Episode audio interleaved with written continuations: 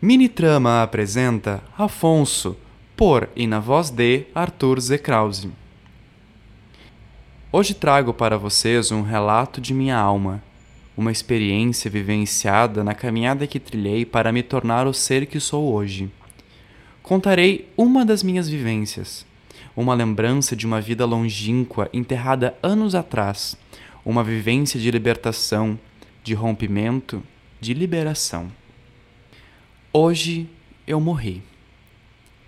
Eu não possuo informações completas e concretas sobre o que fui ou deixei de ser na vida cuja morte reexperienciei, mas a ingenuidade estava presente, a forma sincera de uma alma alegre cuja confiança fora posta em lugares errôneos, em pessoas errôneas.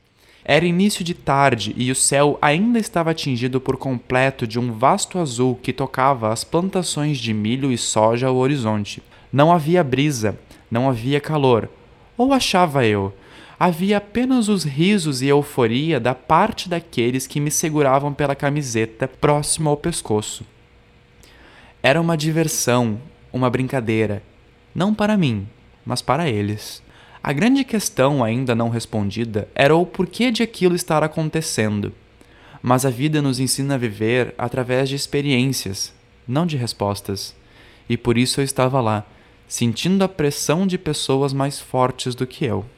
O som abafado pelas ondulações, os gritos estourados em bolhas de ar que ao emergirem nada pronunciavam. O fôlego. Ha! o fôlego. Eu sentia a água gelada em contato com meu corpo, me abraçando em uma gélida certeza de que o fim chegaria. Meus braços procuravam apoio nas paredes do poço artesiano, mas o limo e as rochas impediam que minhas mãos agarrassem a segurança. Eu me debatia, lutando para que a vida não fosse retirada de mim em uma lufada de ar. De repente eu fui erguido. Os dois adolescentes me salvaram para a superfície e eu respirei, engolindo ar e enchendo meus pulmões. E a partir daqui, tudo aconteceu muito rápido. Com força, minha cabeça colidiu com a água, meu corpo se tornou úmido e meu ar escapou para sempre. Eu enxergava a sombra distorcida daqueles que me mataram, mas não havia raiva. Por mais divergente que possa parecer, eu sentia gratidão.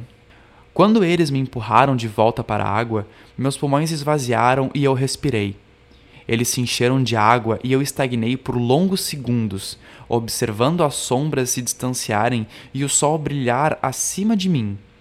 Meus braços e pernas não se mexiam, mas meus olhos, ainda abertos, enxergavam mais do que meu cérebro conseguia processar. O sol brilhou ainda mais forte e minha visão se distorceu em um branco leitoso brilhando tão forte que eu despertei para a minha vida atual, olhando atônito para a parede, processando tudo que vivenciara. O choque que eu sentira não foi por morrer, mas por ter visto algo que nunca pensei ver. A verdade é que meu coração batia lentamente e eu sentia amor e compaixão por aquela vida que deixei ainda novo. Na morte havia luz, amor, benevolência. Era uma linda energia que me despertava para minha cor, preparando-me para a próxima, em que eu compartilharia minha história. Hoje sou Afonso, uma alma